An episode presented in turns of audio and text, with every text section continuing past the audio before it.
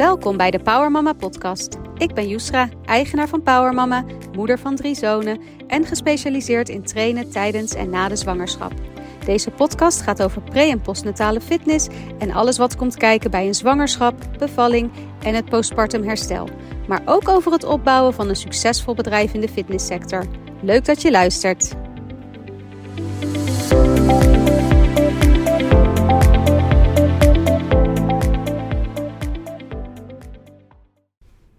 Heeft er iemand een blessure? Die vraag stellen wij trainers natuurlijk standaard aan het begin van een groepsles of wanneer we een proeflesser hebben.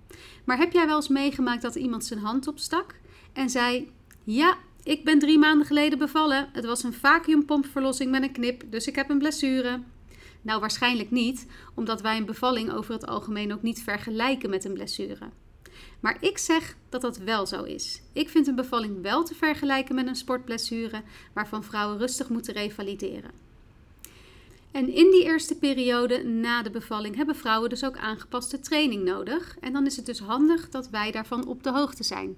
Kijk, in een zwangerschap gaat het vaak wel goed, hè? Want ja, die buik groeit en op een gegeven moment uh, komen ze in de sportzaal en dan kunnen we er niet meer omheen. Dus dan gaat er vaak wel een lampje branden van, oh, uh, we moeten even wat gaan aanpassen, want we hebben hier te maken met iemand die zwanger is. Maar na een bevalling kan je het natuurlijk op het eerste oog niet zien dat iemand recent bevallen is. Dus daarom is het heel belangrijk dat je daarachter komt. Dat is alvast de eerste tip. Nou, ik kan me ook voorstellen dat je wel wat ervaring hebt met vrouwen die ineens voor je neus staan en aangeven dat ze zes weken geleden bevallen zijn en lekker mee willen doen met jouw groepsles. En dat je dan uh, best onzeker bent, omdat je niet precies weet van, kunnen zij wel al meedoen met de groepsles? Moet ik dan bepaalde oefeningen aanpassen? Mogen ze wel hardlopen al of dat nog even niet? En hoe zit het met die buikspieren? Nou, maar even geen sit-ups doen, maar wat dan wel? Dus dat is natuurlijk heel vervelend. En je wil natuurlijk al jouw klanten graag op een verantwoorde manier begeleiden.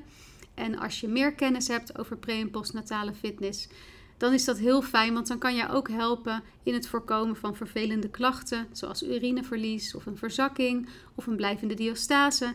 En dat komt helaas best wel regelmatig voor. Nou, we gaan van start. Jouw klant is bevallen, staat weer voor jouw neus. Over het algemeen mogen vrouwen weer trainen zes weken na een vaginale bevalling en acht tot tien weken na een keizersnede. Maar wat hebben ze dan in die eerste weken gedaan? Daar wil je eigenlijk achter komen. En in een ideaal scenario hebben vrouwen hun kraamperiode als volgt ingedeeld. Vlak na de bevalling, dat gaat dan, kan een vaginale bevalling zijn of een keizersnede, is het de bedoeling dat vrouwen heel veel rusten. Dus het kraambed heet niet voor niets het kraambed. We willen graag dat vrouwen plat liggen, want op die manier kan de bekkenbodem herstellen. De bekkenbodem is tijdens een vaginale bevalling enorm opgerekt. Die kan wel vijf tot zeven keer van zijn lengte worden. Soms ontstaat er een scheur, soms wordt er een knip gezet met hechtingen. En dan is die bekkenbodemspier, die is dus gewoon geblesseerd. Maar als wij rechtop zitten of staan, ja, dan... Zit, dan komt er druk op de bekkenbodem. Dus de enige manier waarop die echt goed kan herstellen is als vrouwen plat liggen. Nou, veel vrouwen vinden dat enorm lastig, want na een bevalling wordt er ook wat adrenaline natuurlijk aangemaakt. Dat uh, hoort erbij, zodat vrouwen alert zijn en hun kind goed in de gaten kunnen houden. Um, maar dan heb, kunnen ze zichzelf soms ook wel overschatten. Dus alweer veel te veel gaan doen. Dus wij willen vrouwen motiveren om echt in die eerste week lekker veel rust te nemen. Vanaf dag vier na de bevalling mogen vrouwen gaan starten met kraambedoefeningen. En dat zijn dan oefeningen voor het herstel van de bekkenbodem, ademhalingspatronen en diepe buikspieren. Nou, het middenrif en de bekkenbodem werken samen op de ademhaling. Als je inademt, dan ontspant de bekkenbodem zich en op een uitademing spant de bekkenbodem zich aan. En dat, die samenwerking, dat systeem willen we dus weer gaan opbouwen na de bevalling. Vaak krijgen vrouwen kraambedoefeningen van de kraamzorg. En het is best wel slim om die eventjes uh, te vragen of je die even mag zien. Want ja, soms zijn dat oefeningen waarvan je denkt, nou, dit is misschien niet helemaal handig. Dus zorg ervoor dat je die kraambedoefeningen ook te zien krijgt. Nou, vanaf week twee kunnen vrouwen een beetje rustig gaan wandelen. Dit is wel iets waarbij um, het vaak misgaat. Uh, vrouwen die moeten eigenlijk starten met vijf minuutjes na de bevalling. Uh, maar soms ja, gaan ze gewoon een vast rondje lopen, wat ze bijvoorbeeld voor de zwangerschap ook altijd al liepen. En dat is misschien twintig minuten of een half uur. En dat is dan eigenlijk te veel voor de bekkenbodem. Dus dan hebben ze halverwege de wandeling misschien een zwaar gevoel, of het gevoel alsof er een tampon uit de vagina glijdt, of pijn bij de bekkenbodem. En dat betekent eigenlijk dat de belasting dan al te hoog is. Dus we willen vrouwen zeker stimuleren om natuurlijk die beweging weer lekker op te pakken, maar wel echt heel rustig aan. Een handige tip die je ze kan geven is het wandelen van bloemblaadjes. Dan is jouw huis is zeg maar de kern van de bloem. En dan loop je eigenlijk vijf minuten een soort bloemblaadje, een klein rondje in de buurt, waarbij je dus steeds weer uh, uitkomt bij je huis. En dan kan je dus na vijf minuten even aanvoelen van, nou, hoe gaat het? Hoe voel ik me? Uh, heb ik ergens pijn? Voel ik een zwaar gevoel bij de bekkenbodem? En zo kan je dan het wandelen rustig opbouwen. Vrouwen kunnen in die eerste periode ook al lekker wat stretches en mobiliteit doen.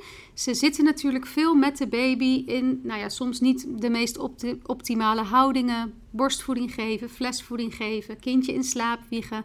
Er komt heel veel druk op de nek en de schouders en de bovenrug. Dus het is heel fijn om lekker borstopeners te doen en wat stretches voor de rug te doen en de nek lekker los te draaien. Um, dat kan heel erg helpen met het verbeteren van de houding en het voorkomen van klachten. Nou, en dan willen we als liefst ook dat vrouwen zes weken na de bevalling, eh, naast de reguliere nakontrole die plaatsvindt bij de verloskundige, ook naar een geregistreerde bekkenfysiotherapeut gaan voor een check-up. Een gere- geregistreerde bekkenfysiotherapeut, ik zeg expres geregistreerd erbij, want dat zijn fysiotherapeuten die nog een masteropleiding hebben gedaan en die mogen ook inwendig onderzoek doen. En die kunnen dus kijken van ook hoe het gaat met de bekkenbodem. Maar ze checken ook bijvoorbeeld de diastase. Ze kunnen een diastase-check doen. En um, ja, kijken of vrouwen andere klachten hebben. Dus die kunnen zeg maar veel, een veel beter advies geven over het oppakken van sporten na de bevalling dan bijvoorbeeld een verloskundige dat zou doen. Want verloskundigen geven nog heel vaak het advies. En dat neem ik ze totaal niet kwalijk, want ze zijn daar ook helemaal niet voor opgeleid. Maar die geven toch nog wel heel vaak het advies mee na zes weken van joh, alles is goed, je mag vanaf nu alles weer doen. En dan hebben we best wel een probleem, omdat dat alles is natuurlijk heel breed. En dat is voor iedereen betekent dat wat anders. Dus de ene persoon die gaat, ze wil weer gaan voetballen. De andere die wil lekker meedoen met een crossfitwordje. De ander denkt, nou, ik ga weer vijf kilometer rennen. Dus zo heeft iedereen zijn eigen interpretatie daarvan. Maar het feit is dat je zes weken na de bevalling natuurlijk pas gaat starten met opbouwen. En zeker nog niet alles weer mag doen. Nou, dus in de ideale situatie is jouw klant bij de bekkenfysio geweest, staat ze daarna bij jou uh, voor je neus um, en gaan jullie samen beginnen met trainen. Nou, voordat ik het daarover ga hebben, wil ik nog heel even terug naar die impact van de vaginale bevalling en de keizersnede. Um, want de vaginale bevalling heb ik net besproken, maar we krijgen natuurlijk ook te maken met vrouwen die een keizersnede hebben gehad. En een keizersnede is best wel een ingrijpende buikoperatie. Daar gaan verschillende lagen uh, worden er open uh, gesneden. Die worden ook natuurlijk weer gehecht. Dus de oppervlakkige litteken wat je ziet op de huid, dat is eigenlijk uh, ja, alleen maar de bovenste laag. En binnenin vindt nog veel meer genezing plaats. Uh, de oppervlakkige litteken duurt zes tot acht weken voordat dat is genezen. Maar in totaal heeft de hele wond wel zes maanden tot twee jaar nodig voordat het weefsel volledig vernield is. En vrouwen die een keizersnede hebben gehad, die mogen iets langer wachten voordat ze beginnen met trainen. Wij houden acht tot tien weken aan bij PowerMama. En um, als de wond gesloten is, dan mogen zij ook beginnen met het masseren van het litteken. En ik noem dit toch even, het is best wel een detail, maar dat komt omdat dit advies wordt echt heel weinig gegeven aan vrouwen. Um, dus hoe meer trainers hiervan afweten, hoe meer vrouwen we hierover kunnen informeren, hoe beter. Want dat litteken masseren, dat helpt dus voor de doorbloeding en dat stimuleert het herstel. En dat voorkomt ook verklevingen. En verklevingen, die kunnen, ja, dat kan heel ver- vervelende klachten opleveren. En dan is de, het litteken is dan heel stug en beweegt niet goed. Nou, dan kunnen bijvoorbeeld buikspier, buikspieren uh, verkleefd raken met littekenweefsel. En dat beïnvloedt natuurlijk ook weer de functie van de cor. Dus dat willen we eigenlijk voorkomen.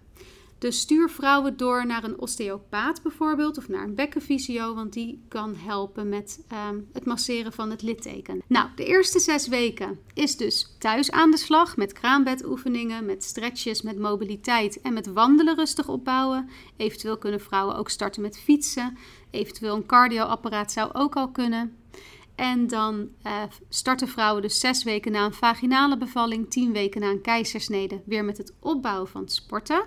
En wat mogen zij dan doen? Wat is dan een, een geschikte trainingsvorm? Nou, wij adviseren om echt een core restore of een herstelprogramma te doen.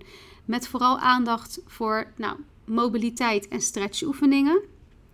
Ter verbetering van de houding. In de zwangerschap ontstaat er vaak een anterior pelvic tilt. Uh, dat is een bekkenkanteling waarbij vrouwen een holle rug krijgen. Voor korte heupbuigers ontstaan er dan vaak onderactieve bilspieren. Uh, en dat is na een bevalling natuurlijk niet ineens klaar. Zomaar ineens weer weg.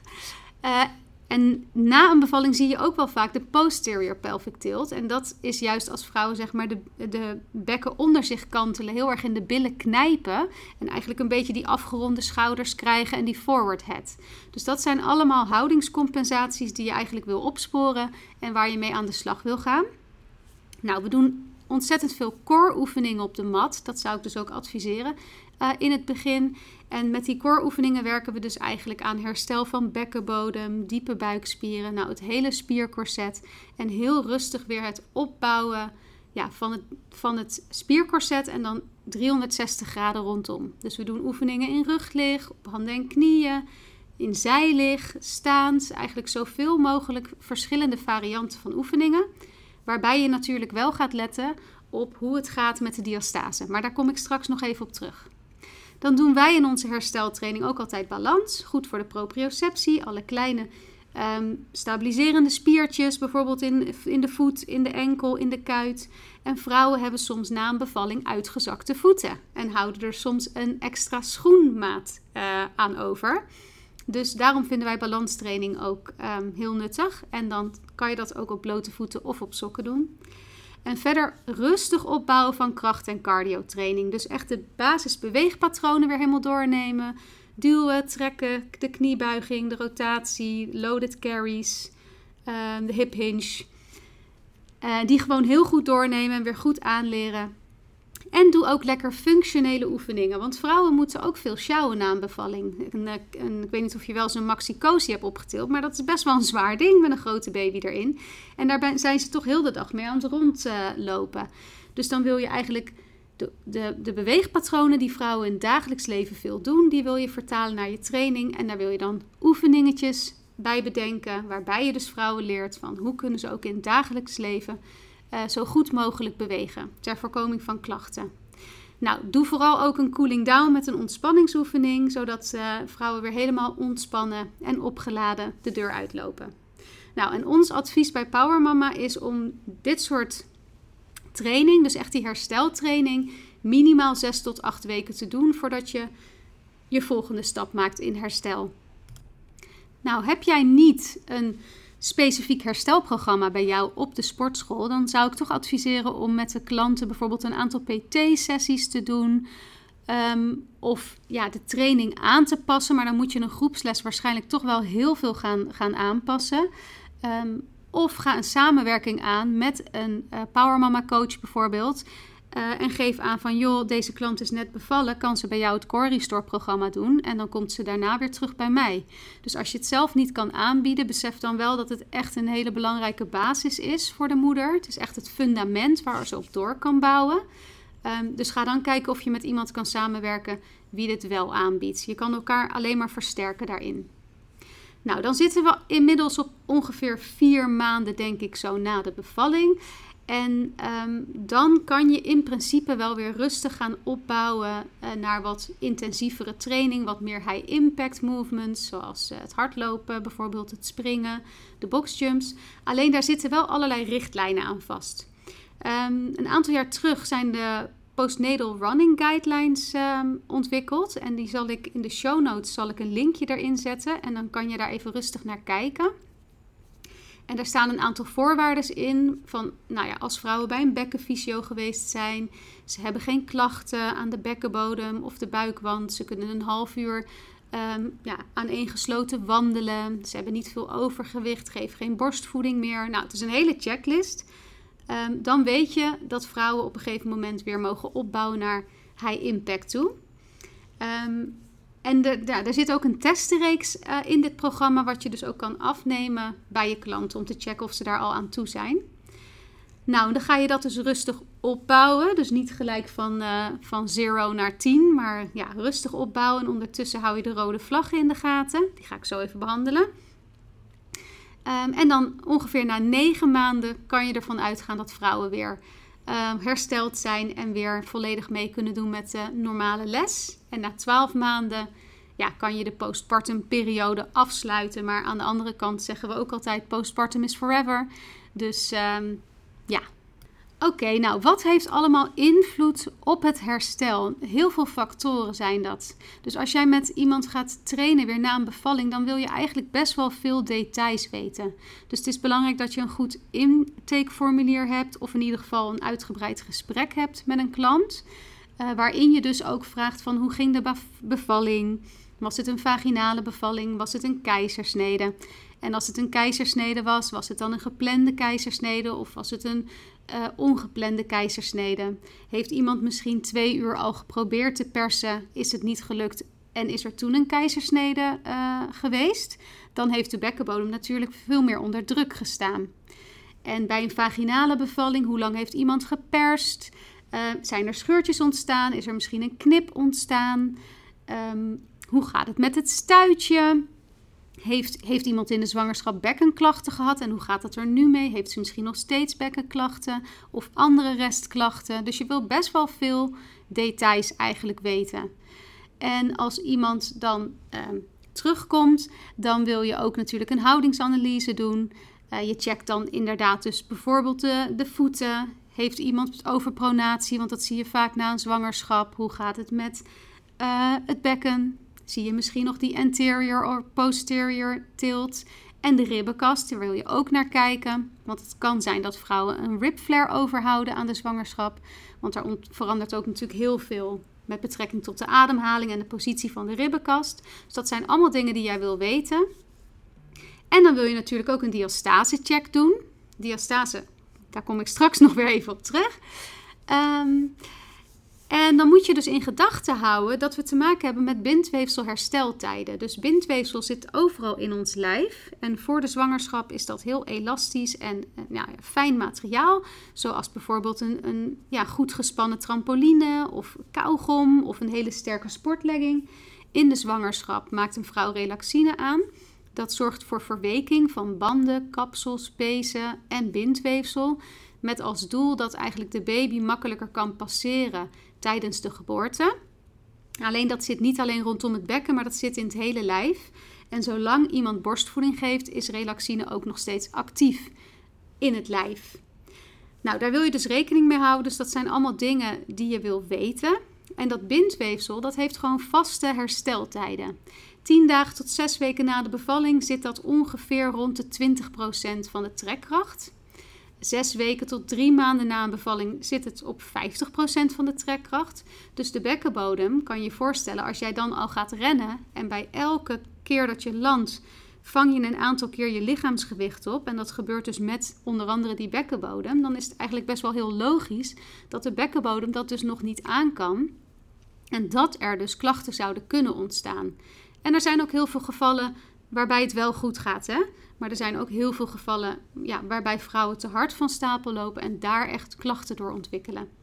Nou, zes tot negen maanden na de bevalling zit het zo rond vijfenzeventig procent van de honderd procent van de trekkracht. En negen tot twaalf maanden na de bevalling is het bindweefsel weer zo sterk als voor een zwangerschap. Dus dat kost tijd.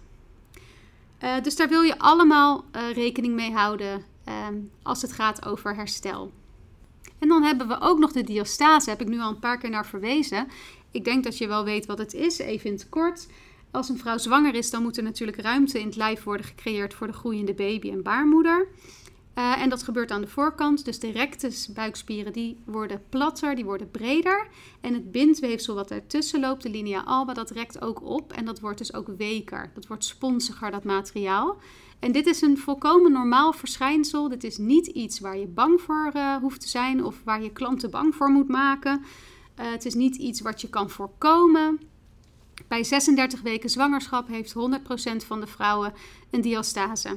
En na de bevalling, zo ja, twaalf tot veertien weken na de bevalling, heeft de helft van de vrouwen nog een diastase.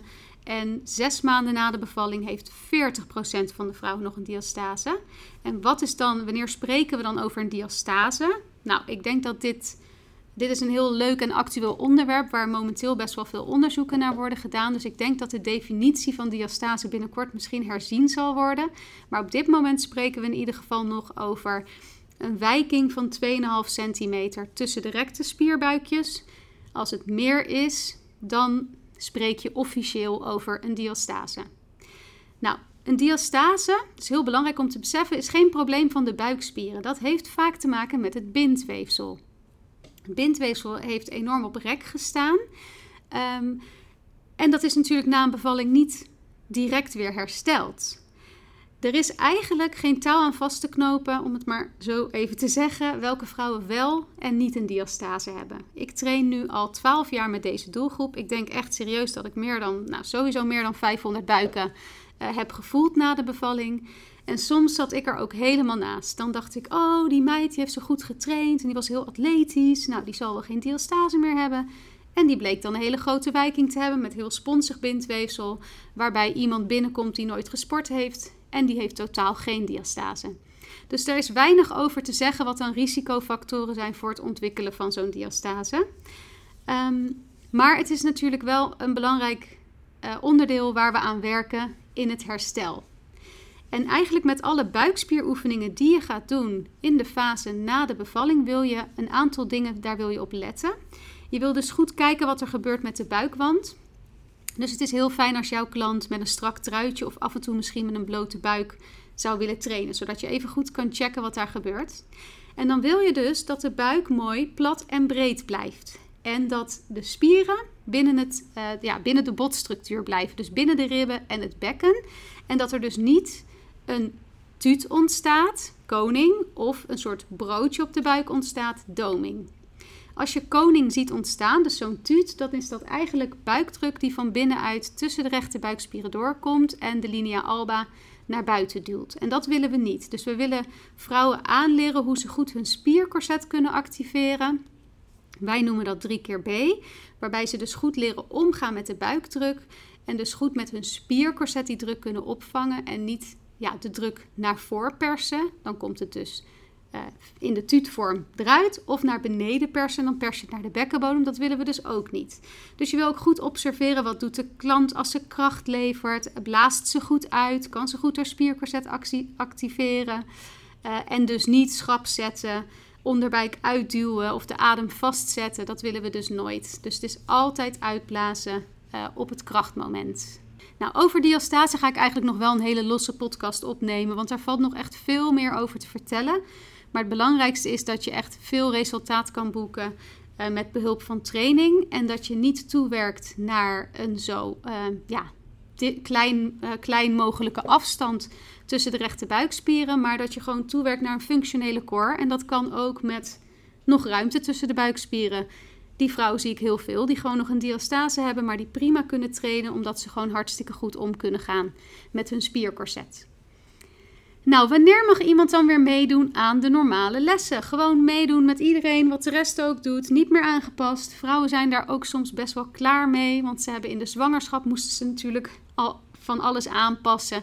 En toen dachten ze, nou, nu ben ik terug, nu kan ik weer lekker opbouwen. Dan moeten ze alsnog in het begin van alles aanpassen. Dus ik snap dat dat soms best lastig is. Nou, hier is eigenlijk niet echt een goed antwoord op te geven. Wat het belangrijkste is, is dat iemand geen klachten heeft, dat iemand een hersteltraining heeft gedaan en dat er geen rode vlaggen zijn. Nou, wat zijn de rode vlaggen? De rode vlaggen zijn een zwaar drukkend of balgevoel op de bekkenbodem. Dit kan namelijk duiden op een verzakking. Nou, dus daar willen we heel alert, alert op zijn. We willen geen urineverlies. Urineverlies hoort er alleen bij in de eerste zes weken na de bevalling. En gebeurt dat daarna nog, dan willen we echt aan de bel trekken. Dan sturen we iemand altijd door naar geregistreerde bekkenfysio, ook bij dat zware balgevoel. Uh, en die kan dan controleren wat er aan de hand is met de bekkenbodem. En vaak zijn er, ja, er zijn eigenlijk drie opties. Of de bekkenbodem is te gespannen. Die zie ik in de praktijk het meest voorbij komen. Of de bekkenbodem is te slap. Of er is een coördinatieprobleem. In de meeste gevallen zie ik uh, dat de bekkenbodem te gespannen is. Maar daar kunnen wij helemaal niks over zeggen. En dat kan alleen een bekkenfysiotherapeut kan die diagnose stellen. Dus we moeten klanten echt altijd doorsturen. Nog een rode vlag is dus die tuut op de buik. Dus dat koning of doming. En de laatste rode vlag is pijn. Dus ja, pijn ergens onder de ribben, boven de knieën. Na een bevalling moet je gewoon alert op zijn. Het is altijd een signaal van het lijf waar je wat mee doet. Um, nou, dan wil je dus dat iemand geen rode vlaggen heeft, een hersteltraining heeft gedaan. Uh, je wil weten hoe het met de buikspieren zit. Heeft iemand nog een diastase, maar wel gewoon hele goede controle over de cor. Dan kan die ook rustig aan weer beginnen met het opbouwen van geïsoleerde training voor de rechte buikspieren bijvoorbeeld. En helaas is er dus geen standaardlijst met oefeningen die wel en niet kunnen in een bepaalde fase. En verschilt het dus heel erg per persoon. Um, ik zou de richtlijnen aanhouden die in de Return to Running Guidelines uh, staan. En wanneer iemand daaraan voldoet, dan weet je dat die persoon mee kan doen aan de reguliere training. Ik denk dat het heel handig is om een protocol te maken voor jezelf of voor in jouw gym, waarin je helemaal uitschrijft wat jullie visie is met betrekking tot klanten die zwanger worden en die terugkomen na een bevalling. Ik hoor nog steeds heel vaak dat klanten opzeggen omdat ze dus zwanger zijn, de trainer niet de juiste kennis heeft en ze op een gegeven moment zoiets hebben van nou ja, ik ben hier niet meer op mijn plek. Dus dan zeggen ze hun abonnement op en dan is de kans dus ook heel klein dat ze weer terugkomen. En het liefst wil je die klanten natuurlijk bij je houden. Maar dan moet je wel een duidelijke visie hebben. Dan moet je in ieder geval minimaal één trainer in de sportschool hebben die goed is opgeleid op gebied van pre- en postnatale fitness. Zodat die vrouwen ook echt voelen van hé, hey, hier ben ik welkom, hier hebben ze verstand van zaken. En hier geven ze niet alleen maar het advies, luister maar naar je lijf en doe maar wat goed voelt. Want dat is echt het stomste advies wat je kan geven, vind ik, aan een zwangere vrouw en een moeder. Dus zorg ervoor dat je de juiste kennis hebt. Nou, nog even samenvattend. Um, de belangrijkste punten wat mij betreft zijn, een bevalling is een blessure. Die moeten we echt zo gaan benaderen zoals elke andere blessure. Aangepaste training is dus echt nodig in die eerste maanden na de bevalling. Daar moet je echt rekening mee houden. Ze kunnen niet gelijk meedoen met de reguliere les. Je kan te maken krijgen met vrouwen die klachten hebben. Eh, zoals een verzakking, een diastase die niet hield, bekkenpijn, urineverlies. En daarom is het belangrijk dat je samenwerkt met een geregistreerde bekkenfysiotherapeut. Um, en zorg ervoor dat je zelf uh, een opleiding gaat doen, dat je op de hoogte bent van pre- en postnatale fitness. Dit is echt een specialisatie, niet iets wat je er gewoon even bij doet. Uh, je moet hier gewoon echt de juiste kennis voor hebben. Nou, op mijn website w w w punt powermama punt n l staat een gratis checklist die je kan downloaden. Dan heb je alles nog even op papier. Um, ik geef ook regelmatig gratis webinars. Nu momenteel geef ik een webinar over de vier fases van postpartum herstel. Dat is ook leuk om deel te nemen, is helemaal gratis. En je kunt natuurlijk ook kijken naar de PowerMama opleiding en de PowerMama licentie. Nou, dan wil ik je heel erg danken voor het luisteren. Ik kom graag met jou in contact. Laat me weten wat je van deze podcast vond. En ik wens je een hele fijne dag. Dat was hem voor deze keer. Bedankt voor het luisteren. Abonneer je op deze podcast als je een seintje wil krijgen als er een nieuwe aflevering online staat. En laat een review achter als je enthousiast bent. Wil je met mij in contact komen? Stuur me dan een D M via Instagram, at powermama punt n l. Of ga naar de website voor meer informatie over onze opleidingen en de licentie, w w w punt powermama punt n l.